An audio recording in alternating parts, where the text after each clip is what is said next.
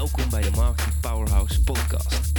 Mijn naam is Dennis van Leeuwen en in deze podcast gaan we het hebben over het verkrijgen van leads en klanten via het internet. Dit doen we door het delen van tips, tricks, interviews en case studies om jou te helpen een winstgevende internetstrategie op te zetten. Ik wens je veel luisterplezier.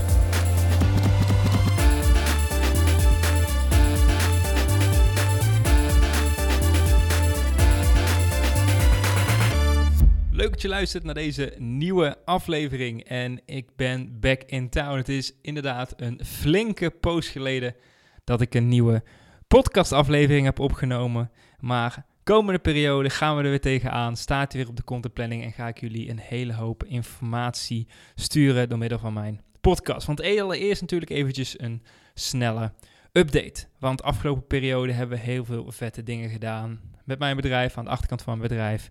En in mei hebben we het Marketing Powerhouse event gegeven. Daarin zijn we met 100 deelnemers een dag bij elkaar geweest. En hebben we gewoon een super vet event gehad. We hadden op het event vette deelnemers, vette gastsprekers. Sarayda Groenhart, Thijs Lindhout, Bas Eurlings. En het was gewoon heel erg cool om ook meer offline te gaan doen in mijn bedrijf. Want ik ben natuurlijk wel echt een online bedrijf. Ik heb echt een online bedrijf, maar deze offline factor is natuurlijk heel erg leuk om ook toe te voegen. Kost wel altijd wat meer tijd en energie, maar daar krijg je ook weer hele andere mooie dingen voor terug. Verder ben ik naar Canada geweest, een maand met de camper rondgecruised.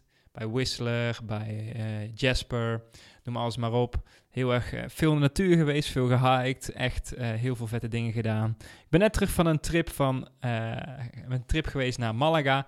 Lekker 10 dagen in de zon gelegen, even helemaal niks gedaan. Nog een paar leuke activiteiten gedaan, puur omdat ik eventjes moest bijdenken. Want kort daarvoor heb ik de Facebook Messenger workshop gegeven, waarin ik met 5000 deelnemers een workshop hebben gevolgd over het implementeren, over het opzetten van een goede Facebook Messenger strategie. Want Facebook Messenger is zo super vet. Ik heb natuurlijk al een paar keer eerder in mijn podcast gehad over Facebook Messenger, maar komende periode gaan we daar nog wat coole dingen voor uitrollen. Verder, wat er mooi was aan deze challenge, we hadden dus 5000 deelnemers en in 12 uur tijd hadden we meer dan 1000 aanmeldingen in de Facebookgroep. Het was echt bizar hoeveel reacties we overal kregen. We konden het gewoon niet bijhouden.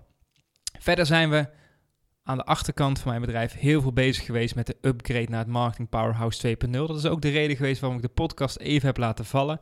Er waren namelijk wat dingen die we wilden upgraden. De training voor onze leden. En dat hebben we dus ook over de afgelopen periode gedaan. En we zijn nog steeds verder aan het ontwikkelen om heel veel coole dingen erin te verwerken en het alleen maar beter te maken. Verder, morgen is het tweede Marketing Powerhouse leden-event. Dus heel erg cool dat we ook met een deel van de deelnemers ook echt fysiek een meet-up hebben, waarin ik een presentatie ga geven en we ook met elkaar kunnen overleggen, uitdagingen kunnen bespreken en het een en ander kunnen oppakken. Dus dat is ook wel heel erg cool. En dat zijn dus dingen waar we voornamelijk mee bezig zijn geweest de afgelopen periode. En ik wil je namelijk graag nog iets meer vertellen over deze workshop. Ik denk dat ik ook nog een over de Facebook Messenger workshop bedoel ik. Dus ik denk dat ik ook nog een complete aflevering ga maken, een keertje over deze workshop en hoe wij het voor elkaar hebben gekregen om 5000 mensen op de aanbodlijst, op de deelnemerslijst te hebben. En uiteindelijk dus ook 1000 mensen in de groep in 12 uur tijd. Het was zo cool dat iedereen interactie had, dat we vragen konden helpen, dat we video's konden delen. Ik heb echt zoveel gedeeld. En daar kwam ook meteen een hele grote valkuil voor mij om de hoek kijken. Want in die periode, kort daarvoor, zijn we namelijk met wat nieuwe freelancers gaan samenwerken. Dus we zijn het team aan het uitbreiden. Hoe mijn team er precies uitziet, ga ik je dadelijk vertellen. Maar wat er gebeurde is, we hadden normaal gesproken 100 taken binnen mijn bedrijf voor deze lancering. En wat gebeurde er? Er kwamen freelancers bij, waardoor de taken van mijn bordje eigenlijk verdwenen. Maar wat gebeurde er nou? Omdat ik meer tijd vrij kreeg, ging ik nog meer dingen oppakken. Dus uiteindelijk hadden we voor deze lancering in plaats van 100 taken, 150 taken gedaan, waardoor ik dus echt knijterhard had gewerkt voor deze lancering en dat ik die vakantie naar Malaga ook echt nodig had. Dus dat was voor mij weer een hele mooie les om ook hier weer goed over te blijven na te denken, om echt die tijd en energie die ik in mijn projecten stop goed te verdelen, dat ik mezelf gewoon niet overwerk. En ik vind het nou gewoon helemaal super leuk en als ik gewoon tijd over heb, zeker met zo'n lancering, dan ga ik gewoon all out, terwijl 8 uur werk ook voldoende is. En dan ben ik toch weer 12, 13 uur bezig. Dat is gewoon niet goed.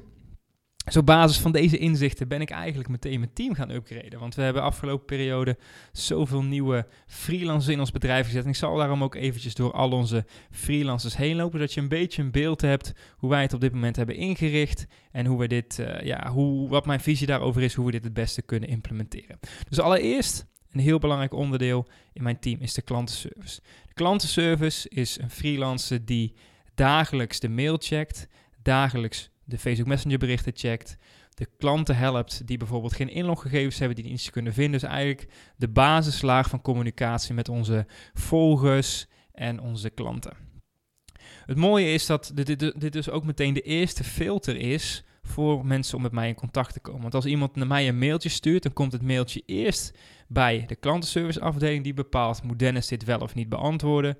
Vervolgens, als het dus nee is, beantwoorden ze het zelf. Ja, dan wordt hij in het mapje gezet van de community manager. En dat is dan ook meteen de tweede rol die ik wilde benoemen. Dat is de community manager. En die doen eigenlijk de meer technische en marketing gerelateerde vragen in ons powerhouse. Dus als iemand zoiets heeft van, nou, ik weet niet hoe ik mijn advertentieaccount moet instellen, ik wil feedback op mijn Facebook advertentie, dan zijn de community managers hierin actief.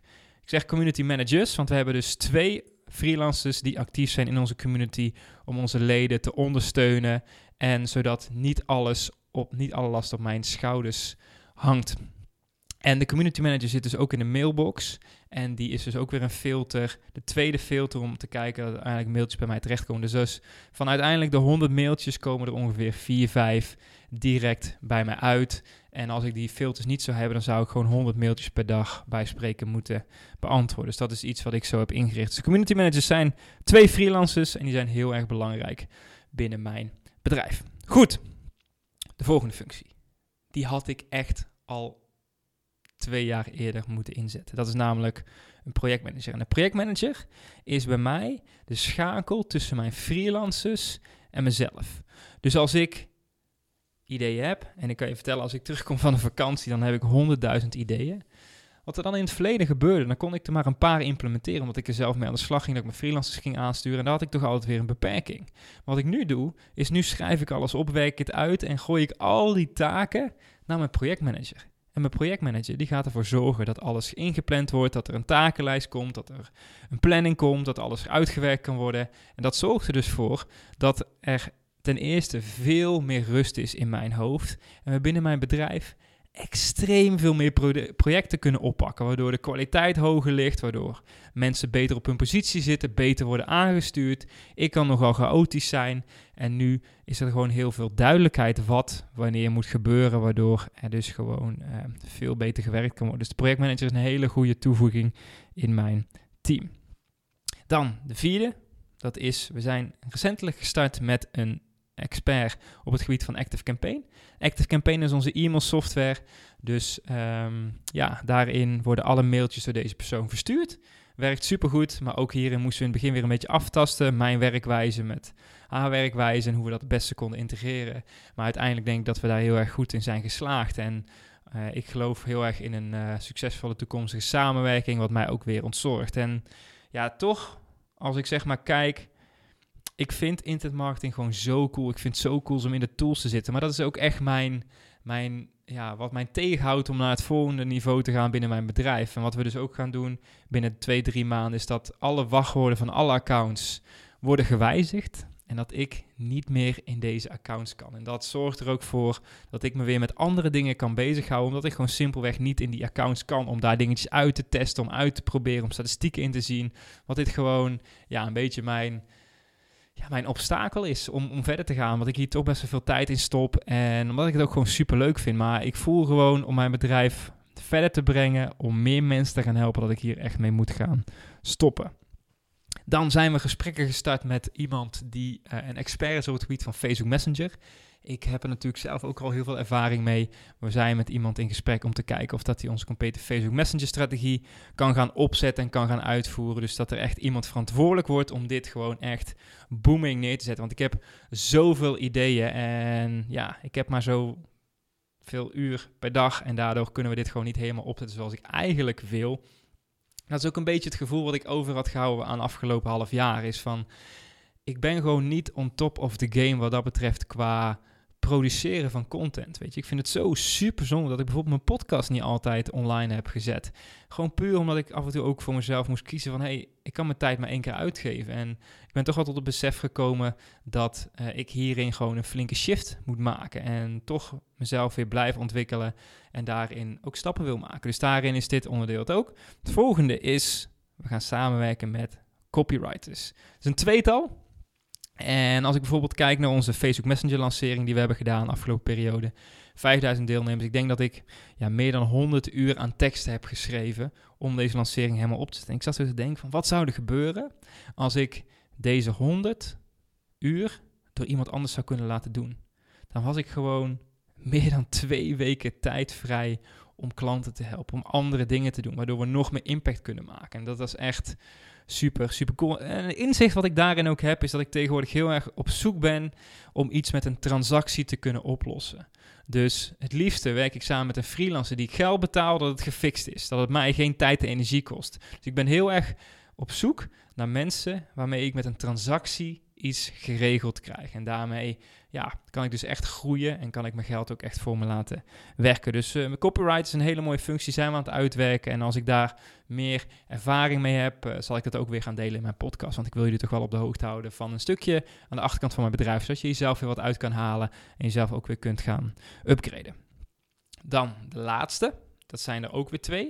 Ik ben namelijk een maandje of 2 geleden met een 2-tal begonnen om mijn Instagram-strategie een beetje te upgraden. Een beetje flink up te graden. Want ik heb gewoon een heel goed gevoel bij Instagram. Ik vind de transitie die we tegenwoordig maken naar het verkrijgen van meer volgers gewoon echt heel fascinerend. En ik heb letterlijk Instagram vorig jaar al 2 keer van mijn telefoon afgegooid, omdat het zo verslavend is.